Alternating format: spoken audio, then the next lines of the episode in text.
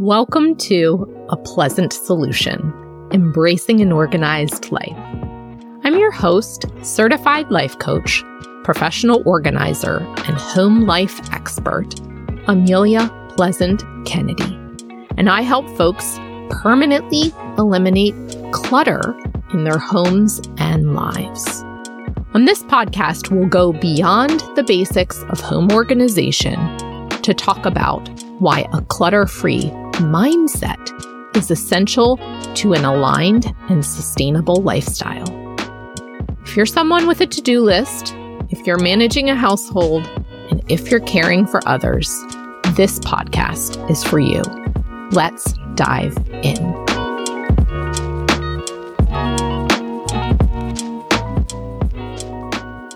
Welcome to episode 51 Attitude, Effort, and Decision Making.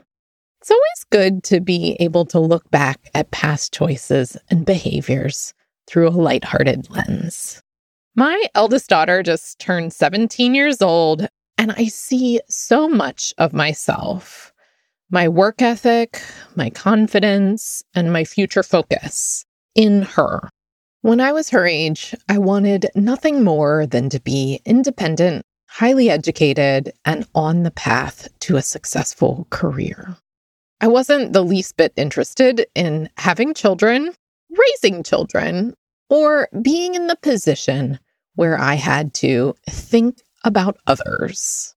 I met my now husband two years later at the age of 19. Now, her path will most likely be completely different than mine, but I do see my quote unquote before picture in her at this moment. When I settled into the idea of having children, I chose to have them back to back, knowing that if there was craziness to be had, it would be best to invite it into my life all at once. I intentionally traded the second half of my 20s and early 30s for the empty nest that will arrive by the time I'm 50. I took the decision to become a parent seriously and my closest friends would attest that my approach to birthing and parenting my kiddos was done with a heightened level of purpose. I'm quite proud of the people my children are becoming. I now recognize that my intense focus on parenting, not in a helicopter or snow plowing way, but one that was really grounded in teaching self sufficiency and thoughtfulness, that that has influenced their mindsets and behaviors today. My diligence came from a deep inner knowing that I only had one shot. I was guiding them with one eye on their futures. And from the outside, I'd say my closest friends would have described it as having a soft halo of Tiger Mom. As a Black woman, as a mixed race woman, as a descendant of slaves and immigrant farmers, I can now look back and see the pressure I put on myself to, quote, do a good job raising up my children those first handful of years. My purpose was laid bare to me in the most loving way that first few weeks after my eldest was born. My husband's grandfather, the Nobel Prize winning economist Dr. Lawrence Klein, strode in through the door beaming and eager to hold his first great grandchild. He gave me a big hug and congratulated me as only an economist could. You've done well. Now you only have to have two more, three children, two to replace yourselves, and one more to add goodness to this world. His words landed with me. So, on today's episode, I'll share one of our family's core philosophies attitude effort, and decision making, or AED. It initially stemmed from our son's elite soccer journey. My husband wanted concise language to emphasize the importance of mindset with our son. And in turn, it's impacted our entire family. As we ease into 2024, this philosophy will help give context to your resolutions and to your outlook. It's the perfect framework for self reflection and self feedback with regards to your season of life, as well as a simple daily check in. As always, I encourage you to adapt this philosophy for your needs. You can apply this mindset framework to an organizing project, a task at work, or to the overall mood around chores, housework, or the collective effort of your family. On previous episodes of the podcast, you've heard me talk about the importance of awareness. Awareness is a way of noticing your thinking and internal dialogue in a way that places you in the present moment.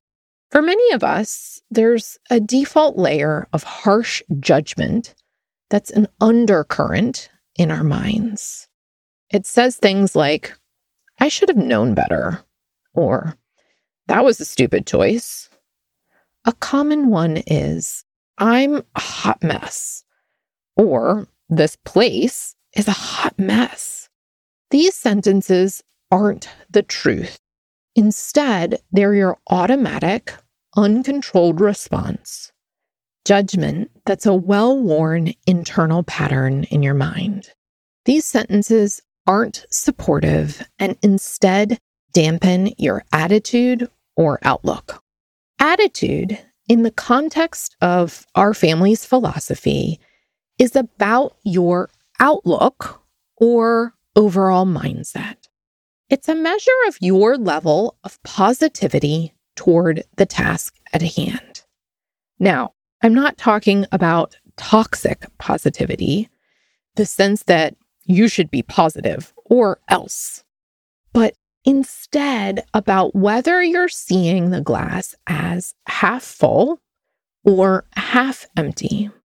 My husband describes it as what you put out into the world is what you get back. For example, my son has held the dream of being a professional soccer player his entire life. This translates to training off the field each day even when the team is on break, even when we're on vacation, even when he wakes up not wanting to put in the work. He's human and a young man. He doesn't always want to lift weights or run on the treadmill, yet he has a vision. Of course, he can choose not to do the extra work and own the consequence of not putting value in the value bank that day. He can choose to do the extra work with a low quality attitude based on his current emotional experience. However, most likely, the training session will feel heavy, like it's a slog. His attitude will influence his effort and translate to a particular set of results for that day. Or he can check in with himself before the training session, gauge his attitude, remind himself of the bigger picture, the long term why, and course correct his attitude to make the exercise purposeful and meaningful. Let's say you want to be more mindful of your family's spending and budgeting to build an emergency savings fund. Your attitude about money, about your ability to cut expenses or increase revenue, or about your ability to keep the longer term vision top of mind matters. And again, insert your current analogy or goal here, whether it's decluttering and organizing your home or pursuing a multi step project at work after you've determined your why, why you want an emergency savings fund, assess your overall attitude. What's your outlook? How do you feel about doing the work of spending less and saving more? Do you recognize and deeply believe in the benefits of temporary discomfort for the longer term satisfaction? These are important questions to consider, especially when you're choosing to make a change in your current habits. When I accept new coaching clients, one of the questions I ask at the beginning of our time together is why do you want to do something that's hard? You know what season of life you're in right now. You know your current circumstances, your current needs versus wants. Making progress towards your desired goal may be the exact needed thing to make other areas of your life run more smoothly or with ease. Establishing an emergency savings fund is deeply personal, and achieving it is 100% possible. You're more organized than you think. Yet, your attitude towards the daily effort and daily decisions ahead will either make the process feel like a slog, or it will make the process feel purposeful and meaningful. The beauty of this AED philosophy is that you can grade yourself or give yourself feedback on each of the three components attitude, effort, and decision making. Each component has its own elements. Therefore, you can work to improve your attitude, for example, and that will naturally influence your effort and decision making. You can grade yourself excellent at attitude and in turn focus on improving your daily effort. They're interrelated, but not wholly dependent on one another. So, the second component is effort. Effort is an output measurement. For example, I could have the absolute best attitude about my business and my abilities as a coach. Yet, if I didn't tell y'all that my services were available, if I didn't actively put in the effort to say, I can help you, you'd never know that a pleasant solution exists. Effort is where many of us get stuck. And in my opinion, it's often related to component number one, which is attitude. You can have a positive outlook on spring cleaning and decluttering. However, if you don't schedule the time to do the task, your effort will fall short. You can be excited about clearing out unwanted food out of the pantry, but if you stop halfway through, your effort wasn't enough. My son can head to the gym to lift weights and run with a positive mindset, yet he also has to be willing to push his body to do the work. He can run at a recovery pace or he can run at a sprint. Neither is better than the other. What matters is whether his effort is aligned with his intention for the workout. If your goal is to steadily build an emergency savings fund, you'll have to make the effort to cut your spending and or increase your revenue. Habit changes come with a level of discomfort because your brain prefers to stay safe in its current comfort zone. Effort is a choice. In our household, we talk about reaching for a level of self satisfaction where you've determined that you did what you set out to do with purpose. Now, I want to pause to remind you not to use this philosophy as a way to beat yourself up further. It's a tool for measurement and reflection. If you notice that you're punishing yourself, please seek mental health support. Doing more, increasing your effort in this context is meant to be self supportive. It's setting up an automatic transfer on payday into your emergency savings account. It's lowering the notification ceiling on your credit card so that you know that you're off your intentional spending path sooner rather than later. It's making daily decisions that put you closer to your goal. The last component is decision making. In my opinion, decision making is one of the most powerful tools you have. The more you decide what you want and what makes sense for your life and home with purpose and intention, the more self trust you'll build within. I opened this episode by highlighting my slightly intense approach to parenting. When they were young, I expected my children to break the rules and push boundaries. Yet I always brought them back owning their role in their decision. It was less about punishment and more about cause and effect. Let's say they had a task to do, like pick up their toys or play an instrument. They may move throughout the day with a wonderful attitude, and they might choose to procrastinate. As the hours passed, I'd remind them every so often of their task. I'd still expect full effort, even if they were tired, because they'd made the decision to wait.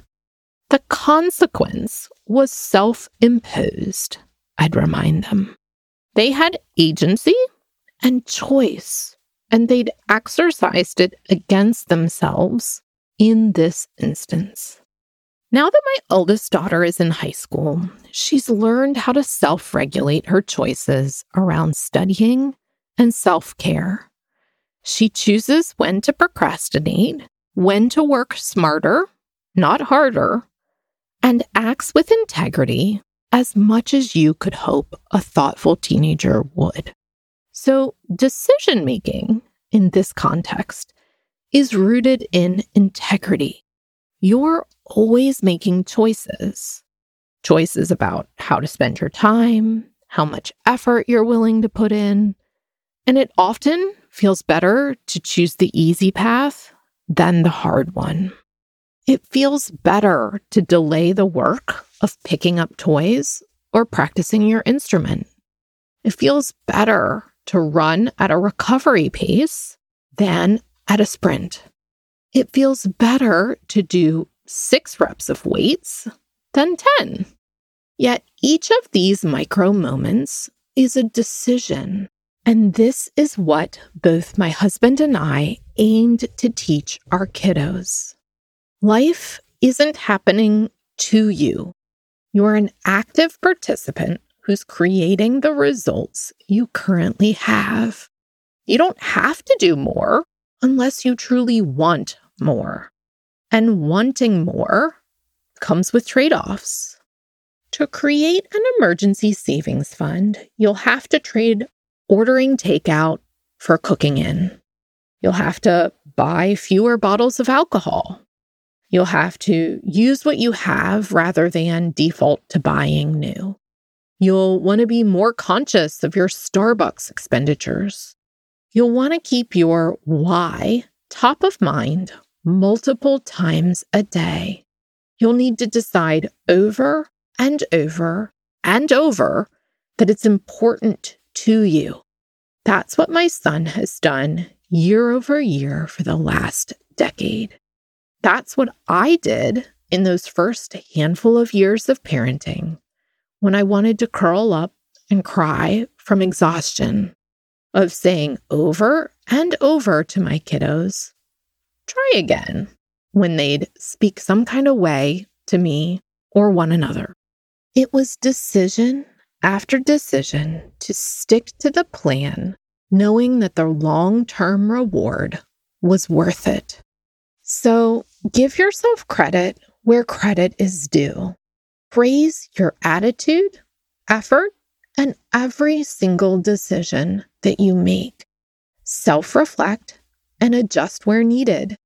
Remember, you can tweak your daily decisions while keeping your effort and attitude the same. You can apply this philosophy on a large scale or employ it multiple times a day. It's a quick check. How's my attitude?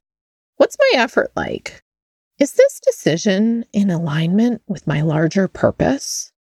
These questions put you back in the driver's seat of your current situation and give you the agency to decide what's next.